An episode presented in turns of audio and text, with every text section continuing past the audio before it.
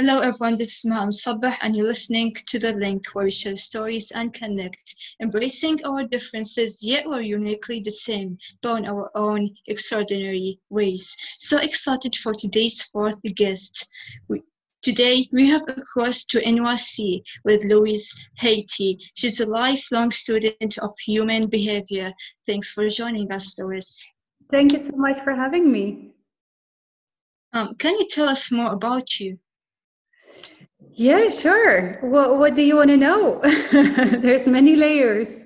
Let me try and be brief. So, I'm uh, originally from Belgium. Um, I've uh, lived and worked in London for about 12 years. Uh, lived and worked in uh, New York for about four years, and currently I'm living in Portugal. Um, I'm, as you already said, I'm a student, lifelong student of human behavior, and I really study how we can make tiny shifts throughout our day to make our days better, to improve and optimize our day. Um, and so that's what I do one-on-one with my clients at the moment is um, to create more space um, both mental uh, and physical to do the things um, that light them up that's uh, cool so as a coach what's the biggest challenges you, you have faced with your clients? Um, i guess the biggest challenge is to um, you know there's there's stories that we tell ourselves and many of these stories we started telling ourselves um, from quite early on. Um, and so the stories are very strong so the biggest challenge sometimes that i face is to actually break that story is um, for my coachee to be able to let go of that story and replace it by a new story that is compelling and that's in alignment with the future that he or she wants to create. So mistakes learned throughout your life process. It's not necessarily mistakes, uh, definitely not. It's just you know what uh, when something happens to us, um, mm-hmm. like even when when there's a holiday. Uh, so it doesn't have to be bad; it can also be good. But we uh, we make that moment mean something. And by making it mean something, we create a story around it. So, for example, my experience of our conversation here together might be a completely different story to your experience right now. That's true. How to build a great leader inside of you? How to? Build a great leader inside of you. Uh, how to build a great leader inside of you? Well, I think it's to, first of all, to awaken to the fact that we're all leaders. Um, we're all leaders, at least of our own lives, right? And then there's, of course, we can expand that into the workforce as well, um, into a family situation, etc., etc. But it's really awakening to the fact that you are already a leader, um, and and then it's about having self confidence, believing in yourself, and giving yourself the love that you need as the foundation for everything. That's so true. So, based on law of attraction, we attract what we think and see. So, regarding that, can you tell us? Can you tell us how can our thoughts impact our reality? Yeah, of course. Um, so our thoughts, basically, first of all, um, so first of all, we have our focus points. So where our attention goes. So if, for example, our attention is on something negative, our thoughts will be negative, right? Because that's where our attention is. So let's say it's something that's been bothering you for quite a while um, then all your thoughts will be around that idea, so will be negative. And so, whatever comes after, you will look for evidence of of that story that you've been of these thoughts that you've been having. So you constantly look for evidence to reaffirm those thoughts. So what you're looking for is is the negative. And so what will you find is something that's ultimately not what you want. So if we reverse that cycle and we put our attention on something positive, something empowering, and we gear all our thoughts towards that, we will see and new op- possibilities or opportunities will open up because we're open to seeing them. That's so true. So, how can you use your negative energy to your advantage? I don't think there's an advantage in negative energy. uh, I don't think there is. Um, there's, of course, there's there's people that are wired with that need a lot of pressure, for example, um, to in order to perform.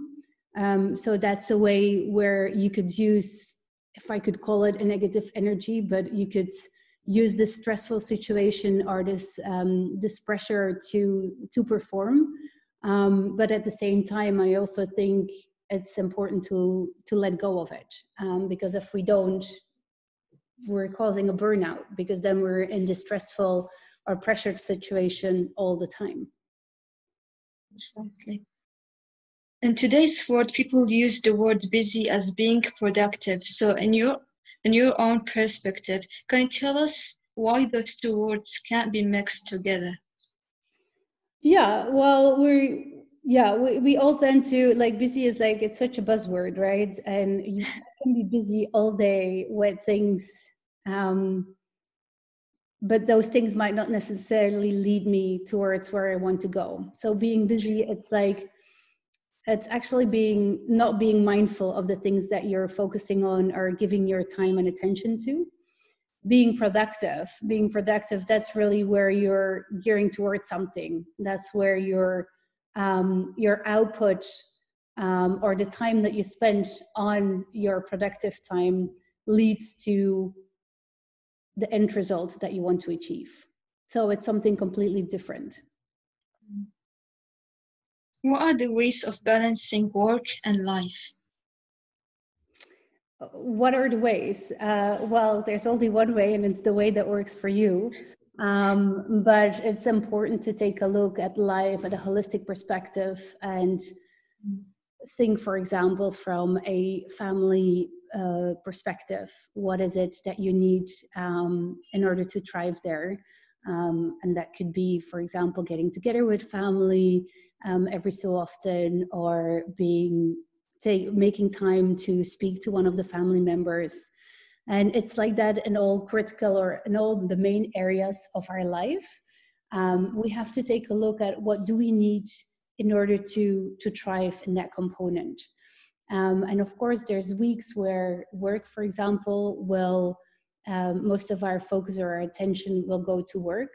But what's important is that we reflect on it and that we readjust the following week. So, for example, if we had a week where we had no time to to read a book or do anything um, that we love doing, for example, a hobby, um, because work took over um, that time, then it's just important that the following week we make sure that we make time for that.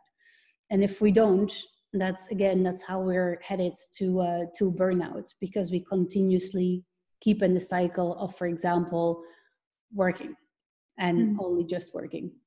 So we have no time to re-energize. Exactly. So I'll jump into a personal question. Sure. So you feel lonely in the middle of a crowded room. Sometimes you feel overwhelmed or not enough, and you push away people who try to help you. Why is that? Yeah, that's a very good question. that's a great question. I think it's um I think a lot of it is um especially as a woman, I feel we have a hard time asking for help. And somehow we feel if we need help that we're not enough if that makes sense instead of seeing help as becoming better than who we are today. Um, and that's really the path of growth is to constantly um, becoming a better version of yourself on a daily basis. Um, so for me it's really and i think it's especially in females it's it's like in our DNA to be scared of asking for help or to be scared to be judged that you need help. Um, yeah, I think it's something along those lines. I totally agree. As a woman myself, we get a lot of pressure from the society itself. So it will be so hard for us to reach out to people. Yeah. Yeah, because we have the wrong story about it. Or we, we created an our own story that's, you know, of what it means to ask for help. So it's about That's true. That's within you. I mean, we all got our own ways. Can you share some of your own personal tricks? Can you just repeat the beginning for me? How to bring the, the creativity that's within you? Hmm. Yeah, that's a great question. Um, I think for creativity um, to really come out, first of all, we need to um, pause and breathe and really take care of ourselves. Um, slow down a little bit, and that's when the creativity will come. It's uh, going again over the question to like being busy because we're busy with so many little things that don't really necessarily matter. Um, we make no time, we make no room for creativity to come out. And so I think it's really about uh, slowing down and pausing and not doing anything for five minutes a day. Especially on today's world, it's full of distraction. Yeah, yeah, yeah. And it's actually, it's really challenging. Um, I, I often challenge my clients to stare out of the window for five minutes without reading or looking at your phone or doing anything. And it's, it's not easy. You should try it yourself too. It's, it's actually not Yeah. easy That's true. because we have so much distraction around us. Time for me? If you could step into my shoes, what Mm. would you have asked yourself that I didn't? Um, that's a great question. Um, what would I ask? Um, perhaps something around productivity and how to set yourself up for a productive day. So, one last question How to build a powerful connection? How to build a powerful connection. I think a powerful connection is built on trust and vulnerability. On trusting the other person, well, obviously that comes from a powerful connection and being vulnerable, being able to share with the other person uh, about how you feel and what it's all about. Okay. So, it was an honor to have you. Had a great evening talking to you and going deep into things that weren't said out loud, that pushes people out of hiding and encourage them to do something and being really productive, not busy. it was an honor to meet you, Lois. Thank you so much for having me. So if you guys have any questions, please comment down below and and tag anyone who needs to listen to this. Please do share and subscribe to get to get the notifications. See you guys on the next episode.